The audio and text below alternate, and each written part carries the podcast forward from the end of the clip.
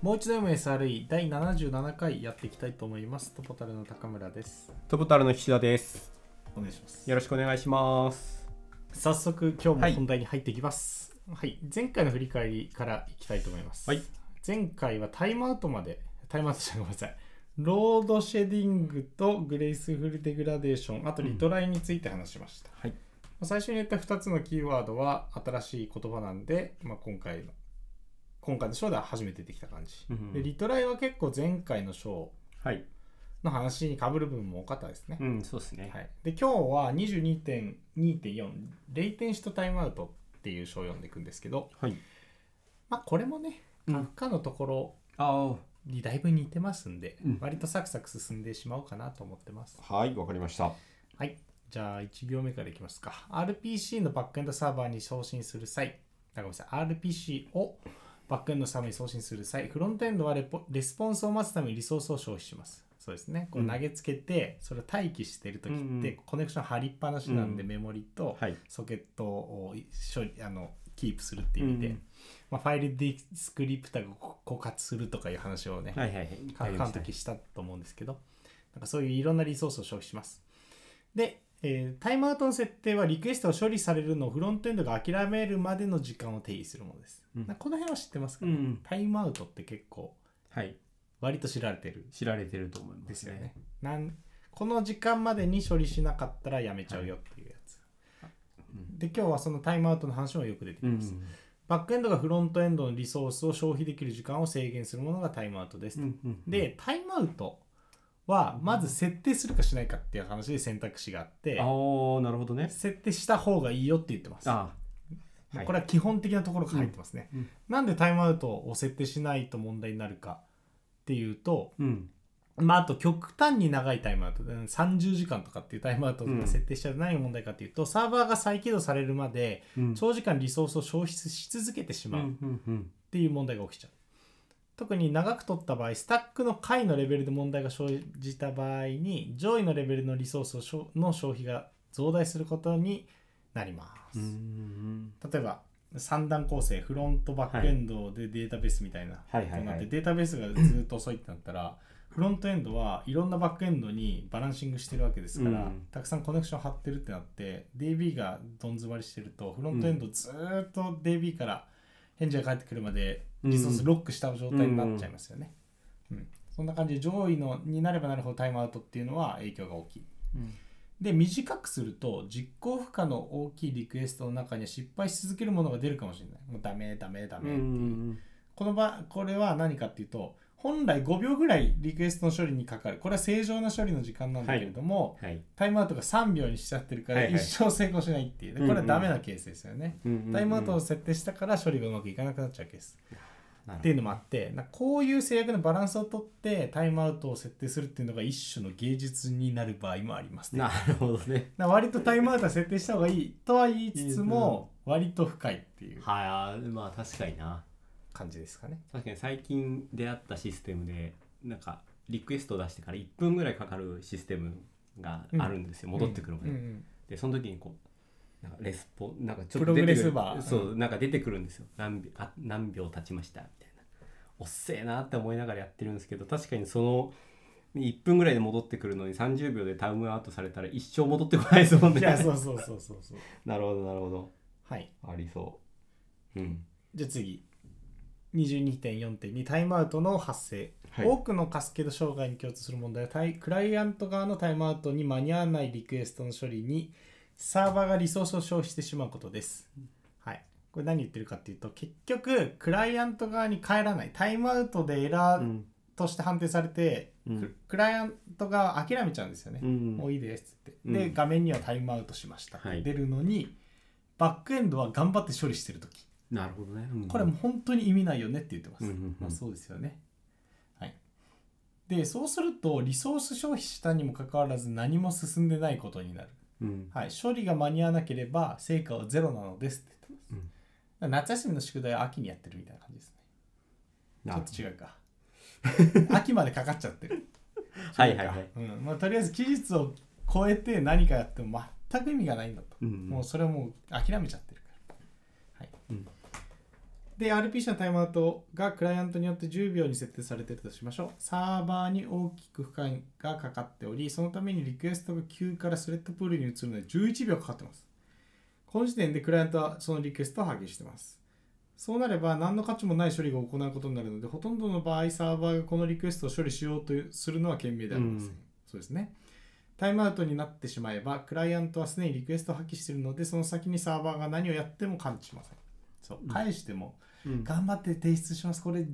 個でしたみたいなう のをばっかりとかしても、ああ、それ終わってるんでって言って捨てられちゃうんで、うんうんうん処理する意味ないんですよね。はい、でリクエストが複数のステージにまたがって処理される場合サーバーはそのリクエストの処理を続けようとする前に各ステージのタイムアウトまで残り何秒かをチェックすべきですと言っています。はい、でこれでえー22.4.3のバックエンあタイムアウトの伝播の話に移ります。うんでもねこのタイムアウトの伝播も多分ね全章でやってますね。うんうんうーんはいまずいきます。はいえーっと、まず電波を行うべきと言っていて、うんタイムアウトの電波とは何か。これをやることによって、スタック内の上位のあ上位の部分でタイムアウトを設定できます。最初のリクエストから生じる RPC ツリーは全て同じ絶対的なタイムアウト時間を待たなければいけません。じゃあ A、B、C っていう3段構成としましょう。はいはい、でたサーバー A がタイムアウト30秒としを選択して7秒かかってリクエストを処理してから B に行ったら、A から B に送られたタイ RPC がタイムアウトするまではまだ23秒の余裕ありますよね、30秒、うんで B がまた4秒処理して C に送ったら、う B んから C までのタイムアウトは19秒とするべきなんです、はいはいはいまあこんな感じで A が諦める時間っていうのを常に把握しながら、はいえー、と A から B B から C っていうので伝播させた方がいいよということを言っています、おーでなほそどうすることでごめんタイムアウトだからもう意味ない処理だったわってことは起きなくなるうんうんもう C もああもうこれ A さん A, A サーバーもう諦めてますよねって言って、うんうんバーンってド返せるドロップできるってことですもんね、はいの方がいいよってことを言ってますね確かにな、で例外的にタイムアウトを過ぎてもサーバーがリクエストの処理を継続したい場合があります、はいそうなんです例えばコストがコストのかかる何らかの挽回処理をしてその進捗状況を定期的にチェックポイント処理するようなリクエストをサーバーが受信した場合はタイムアウトを確認するのはコストコストのかかる処理の後ではなくチェックポイントの書き込み処理の後の方がいいでしょうはい、でキャンセルの電波を行うことによってもともと RPC タイムアウトが長く設定されているにもかかわらずスタックの深い部分のタイムアウトが短く設定されておりそこでタイムアウトがさ発生したような場合にし発生しうる RPC のリークを避けることができますうんシステム、シスいやシンプルなタイムアウトの伝播を行うだけでは最終的には処理を進めることができないにもかかわらずサーバーのリソースを消費し続けることになってしまいますとうんうんはい。だからこれ、タイムアウトの電波の話をずっとしてる感じですね。うんはい。カフカの時も、おそらくタイムアウトの電波の話が出てたようにうん思います。なるほどそっかはい。ちょっと覚えてないんだなここの電波の話なるほどねなんかこう多段構成であって、はいその、あ、でもあれ、リトライの電波でしたね。そうリトライの電波でうんその後ろ側になればなるほどリクエストの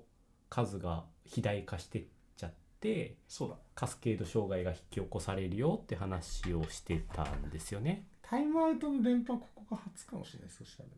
そうかもなかもとちょっとなんか ちょっとごめんなさ曖い昧記憶がまあ、どっちでもいいか。うんはい。こんな感じで、タイムアウトは基本伝播しないといかんと。まあでも、そのじゃあ伝播実際できるかって話はあると思うんですけど、はいそのソフトウェア間でタイムアウトを伝播する仕組みってやっぱないんで、はいそれのための仕組みがやっぱり必要になると思います。うんうんうんうんあとは、えっと、そのサーバー管理者としては、サーバー A、サーバー B、サーバー C のうんうん処理にかかる時間とかタイムアウトの設定値知ってるんで、うんそれを加味してそのタイムアウトの値を設計するっていうのが必要になります、でここまで来ると最初に言った通りうん芸術みたいなうんうんうん言い方になってくる感じですね、なるほどねうんサーバー管理者としてはそのんどのサーバーサーバーという言い方があれかわかんないですけど、はいそのどの処理がどのぐらい時間かけるべきかみたいなのはある程度把握してるってことなんですかねこの話で言うと。そうですね、うんうんはい、まあ、どのぐらいえーっと処理に時間かかったら諦めるべきかみたいなのをそのコンポーネント自体に対して絶対的に把握はしてて把握というかまあ取り決めを、はいはいはい。まあ、明確にしてるかどうかさておうんきさすがにデータベースに10秒かかったら遅いよねみたいはいはいはいなやつとかねはいはい。さすがにブラウザのタイムアウト60秒ぐらいだからバックエンドの処理は60秒で返した方がいいよねとか、うん。このバッチ処理3時間かかって終わらなかったらやめた方がいいよねとか、うんなんかちょっとずつちょっとずつこうシステムの管理者としてそのタイムアウトの基準みたいなのがあって、うんまあただこうやってこう ABC 全体構成してる中でタイムアウトを共通化して電波、まうんあ、それは電波じゃなくて、あのチューニングで揃えてるだけなんですけどね、はいはいはい今の話は、うん。 A さん A A のタイムアウトと B のタイムアウト C のタイムアウト調整してうん。やるっていうシーンは割とある気がしますでなるほど。も電波する仕組みを作ってるところは、うんあんま見たことないですね僕ああ。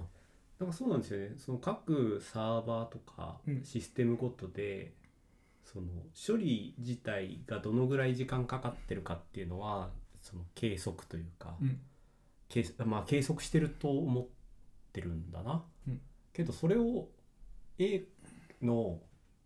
その A のセッションがどのさ例えば30秒持ってるから、はいその後の講談の処理でどのぐらいやってるかみたいな話は今まで聞いたことがなかったから、はい多分びびっくりというかはいへえこんなことやってんだっていう気持ちになったんでだ。 Google はやってるんでしょうねあでこーこの何ページだろうこれ287ページにも書いてるんですけど、理想的にはリクエストツリー中のはい各サーバーにタイムアウトの伝播機能が実装されてるといいでしょうって言ってる、はいはいはい理想の 話、なるほどね 理想の話だったか。は あい、理想の話でも Google だと実装してるんじゃないですかねあの自分たちでプロトコルをせあの作ったりとかあしてますよね。ヘッダーのカスタマイズとかしてるじゃないですしてか、ますよねうそうんするとリクエスト中に、えっと入れられるんですよね、はいはいはいでも多分ね HTTP だけで喋るわけじゃないと思うんではい。なんかその L7 じゃなくてその TCP を拡張とかって話も出てきたじ出ゃなていできすか、ましたね。はい。なんでそこら辺の拡張ヘッダーのところにタイムアウトの現在の値とかを入れて通信してる可能性は多分ありますああよ、ーなるほどね。ちょっとわかんないですけどまあかでもかなり手をこううんでやってるって感いじ。やそうなんですすこれもう他でじゃあ Google で使ってる仕組み他に持ってくるかっていうとすぐには持っていけないですよね、でもそうすると実態としてみんながやってることっていうのはその観測してじゃあこのぐらいだねっていうこうなんだろざっくりうですざっくりしたざっくりざっくりチューニングをこうしまくってるっていうそそうですんなイメージですよね。そうですそうですなるほどなるほだから例えばなんか設定値自体はあるんです、あはの例えば Apache とか NGX とかど。はいそのいわゆるリバースプロキシと言われるはい。ところに、ところの設定値として、うんバックエンドサーバーのタイムアウト値とか決められるんですよ。はいはいはい。でそのバックエンドがじゃあ例えうば60秒処理を返せなかったらタイムアウトするっていう設定値もあるうんうん実際にはあってでもバックエンド側も処理のタイムアウトの時間があって、うんでそこからクエリが発行されるデータベース側も、えー、と処理の時間のタイムアウトっていうのを設定できたりするのではい。なんかいろんなところでなるほどね。いまあ、あとタイムアウトの設定が設定値としてない場合も、えー、と今処理されてるプロセスの情報を抜き出して、うん何秒以上かかってんのをキルするとかっていう設定もできたりするんでそれって実質タイムアウトと同うじんでうす、んうん確かはいに確かに。なな感じなんでこうワークアラウンドでいかようにもできるんですけあどーやっぱ厳密な伝播っていうのはやっぱないうんうん。気がしますなるほどわかりました。ありがとうございます。す、はいじゃあ次いきますねえっ、と二方性のレイテンシーこれ二方性って言葉聞いたことありましたいや初めて見ました。僕もねなんかちらっと見たことがあるんですけどはい。改めてこうパッと出てきたら分かんなくてはい調べました、これはえっ、とまあなんかこうグラフとかを分類するときにもよく使うんですけどはいあのなんかこうメトリクスを取ったとしてはい。こうじゃあ1から100までじゃあレイテンシの話なんでねうん1秒レイテンシがある場合と100秒レイテンシがある場合うんなんかグラフをた棒線グラフが並んでるとするじゃないですか、うんヒストグラムだようなねそうした場合って基本的にこう分布がどうなるかうんっていうと正常系の、えー、とじゃあ0.1秒で変えるリクエストがほとんどだとしてうん。そうするとグラ0.1秒のところの棒線が高くなりますよね、んはいそうですね。で二方性の0.1これ何言ってるかっていうとエラーが起きてしまって問題があるリクエストうん。っていうものは、えー、と0.1秒じゃなくてそれよりだいぶ離れたここで言うと何秒だっけかな、えー、と100秒うん。 100秒のところにボーンと棒が上がるわけなんですよ、ん。でそれが2つの峰を成してるよねってことであー二方性ってはいはい言はっいてるんですよね。なるほどね。うん、だからこうラクダみたいなね、まあ、あーラクダコブ何個あるか分かんないけど、まあうんう、んじゃあ2つのうん2コブラクダうんうん。のグラフになってるレイテンシーを二と二方性レイテンシーと解釈いただくといいかなと思います。そっかそっか。ああ、なるほどね。はい、でここではそのリクエストごとにレイテンシーが発生するんですけど極端に早いいや正常経過うん普通に処理するのと、極端に遅いはレイい。テンシーが起きちゃった場合にカスケード障害が起きるよって話をこの後していきます。はい。はい、じゃあ先ほどの例においてフロントエンドが10個のサーバーで構成されていて、はいそれぞれのサーバーに100のワーカースレッドを持ってるとしましょう、はい。そうすると 10×100 でフロントエンドは合計1000スレッドのキャパシティを持ってることになりますはい。で通常の処理においてこのフロントエンドは1000クエリーパーセックなんで1秒間にうん。 1000クエリうん処理できると、はい、で1つのリクエストは100ミリセックで終わるだからこれが0.1秒って僕さっき言ったやつですね、したがってこのフロントエンドでは設定された1000個のワーカースレッドのうち通常は100のワーカースレッドが使われることになります、うん。ここまで大丈夫ですかね大丈夫です。はい、ここまではいいんですよ、うんこの後ちょっとひっちゃかめっちゃか難しくなるんではい。サクッと回すんですけどはい。えっと、あるイベントが原因でリクエストの5%が処理が完了できなくなってしまいます。はい。 5%ですね。なんで0.1秒間のリクエストで言ったら1000分、1000のリクエストに対する5%なんで50ですよ。うん。これは例えばビッグテーブルのある範囲の行が利用できなくなったり、そのために対応するビッグテーブルのキー空間が返せなかったりといったことかもしれません。その結果5%のリクエストがタイムアウトになりますが残りの95%のリクエストの処理にかかる時間は通常より100ミリセックのままです、うん。タイムアウトが100秒うん。として設定されてるんだったら5%のリクエストは100秒待つことになるんですうよ、ん。そうすると5%のリクエストは5000スレッド消費することになるかもしれませんでこの5000スレッドって何を言ってるかっていうと、うん。えっと 50, 50のリクエストがうん。えっと、本来0.1秒で処理されるやつが100秒滞在することになるんですうん。うよね。ん。でそれ。れを秒間でどんどん、えっと秒間ずっとスタックしていくのを考えると、うん。 50クエリ ×100 秒っていう計算で5000スレッド消費するかもしれあなあ、いそういうことね。はいはいはい、でフロントエンドはそれほど多くスレッド持ってません先ほど言った通り1000スレッドしかないんですよ。、はい。はいいはいはいはいっ。てなったら、えっとまあ、ご5000プラスあと処理するための95スレッドうん。分の、えー、と利用できるスレッド1000すなわち、えー、と大体 20%19.6% しか処理ができなくなるんですよって言ってるんですよね、はいまあ、こんな感じでタイムアウトが長いと他のスレッドを埋め尽くして処理全体のエラー処理全体に影響が出ちゃうよってことをここで表現したいんです、なるほどね。説明長くなりましたが、はい。なんでたかだか5%なんだけれどもタイムアウトがかなり長く設定しちゃうと、リソースを占有しすぎてはい。 5%どころか8割のリクエストに影響が出るということです。はい、なるほどね。したがってエラーが返されるのは5%のリクエストに対してでなくほとんどのリクエストに対してになります。はい、この種の問題を対処するには以下のガイドガイドラインが役に立つでしょうということで4つ出てます。まずこの問題を検出するのは極ま極めて難しい場合があります実際のところ平均のレイテンシーを見ている場合日本製のレイテンシーがサービス障害の原因になることは明らかにならないかもしれません、うんレイテンシーの増加が見られる場合は平均に加えてレイテンシーの分散を見るようにしてください、はいはい。まあ、さっき言った通り0.1のはい。リクエストの結果が95%なんで支配的にあるんですよね、でたかだか50ぐらいのうん。 50個ぐらいのリクエストが100秒かかってるってなるんですよね、はい。それ平均取ったらどうなるかっていうとああまあじゃあ全体的に1秒ぐらいで処理できてんのねみたいなはいはい。なんかレイテンシーの平均値を取る誤りっていうのが起きちゃうので、分分。散を見ましょうって言ってるのはさっき言った通りその秒ごとにあの棒グラフで出して、うんでその分布を見るっていうことですよね、うんはい、でこの問題を完了しないリクエストがタイムアウトギリギリで帰らないのではなく早い段階でエラーを返していれば回避できますうん例えばあるバックエンドが利用できない場合、そのバックエンドは利用できるようになるまでリソースを消費するのではなくすぐにエラーを返すようにしているのが最善です、はい、RPC レイヤーでフェイルファーストのオプションがサポートされているのはそれを利用しましょうそうですねなので、ごえーと100秒か100秒待ってる必要はないんでそれすぐ返してたらそのスレッド開くんで、うん。問題解消するよという話です。はい、で、リクエストの平均の0点処理何桁か大きいタイムアウトを設定するのはよくありません。今回で言うと0.1秒に対して100秒なんで1000倍ですよね。うんうんはい。これ良くないって言ってます。先ほどの例では最初にタイムアウトした少数のリクエストがそのタイムアウト平均の0点処理3桁多くスレッドが枯渇しました。うんうんうんそうですね。この考え方は持ってなかったですね。桁数か。確かに。うんああだから1桁上がるぐらいでいいのか。1秒とか。はい多くても2桁10秒、いやで10秒長すぎるかもしれないですねそこはなんか皆さん言語化してないけどん感覚値としてはある持っんてでそすうですあよありねま。すね100秒はないよねみたいな はいなんかあると思います桁で見るっていうのは確かにそうかもしれないですねはい、あと何らかのキー空間によって枯渇する可能性がある共有リソースを使う場合そのキー空間もしくはその他の乱用状況の追跡に基づき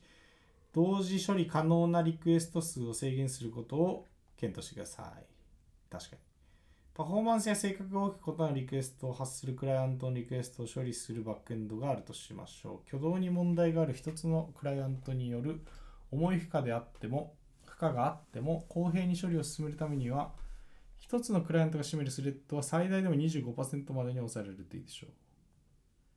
はい。はい。まあだから、変な、異常なクライアントリ、あクライアントですね。うん。の影響があんまり肥大化しないようにしようってことですかね。うんうんうなんんかクオータの話って覚えてますかね。はい、うんありましたね。その、クライアントに対して、はい。いろんな制約を設けるっていう、うんじゃあ CPU 何パーセントまでですよとか、ディスク何メガバイトまでですよみたいな、そういうののえっ、とに似たような話で同時処理可能なリクエスト数っうん。ていうのを制限すると良いっていうことを言ってますね、まあでも今僕言ったクオータっていうのはクライアント側の制約なんですけどここで言ってるのはえっ、と共有リソースかうん共有リソース側に1クライアントあたりに処理できる同時リクエスト数を制限するって話なんで、うん。僕は2リクエストまで菱田さんも2リクエストまでみたいな、はいはい。はい各クライアントごとに同時接続できる数っていうのをやった方がいいでしょうっていう話ですねいろんな制限の仕方があるんだな。あるってことですね、はい、今日はここまでですはい。なので、レイテンシーの話も、うん。制約をつけたり、きちんとデータ、生データをちゃんと見て、うん分布とかを見ないと、レイテンシーのところも、うん。カスケード障害の原因になっていたりうん。するよってことですね。これの面白いのは、うんなんていうか、CPU とかメモリとかがめちゃめちゃ枯渇して、過負荷になってる話じゃないんですよね。うん。単に処理が何らかの原因で遅くなっちゃってるっはい。ていう状況だけでも、うんサービスって8割ぐらい起きちゃ落ちちゃったりするケースがあるってことを言ってるのではい。ここはやっぱり過負荷とは全く違う要素かなと思います、はいはい。ありがとうございます。じゃあ面白かったな。今日はここまでで次回以降もまだカスケード障害の話、次回は起動直後の低パフォーマンスとコールドキャッシュの話ですねああ、起動直後っていうのは、その障害が起きた後の起動なのかいや多分サービスあサーバーとかが立ち上がった直後とかなるほど、そういうことねパソコンが立ち上がった直後若干重たかったりするじゃないですか、はい。はい。そういう話とかですその時の話ですね。はい。じゃあ今日はこれで終わりますありがとうございましたありがとうございました。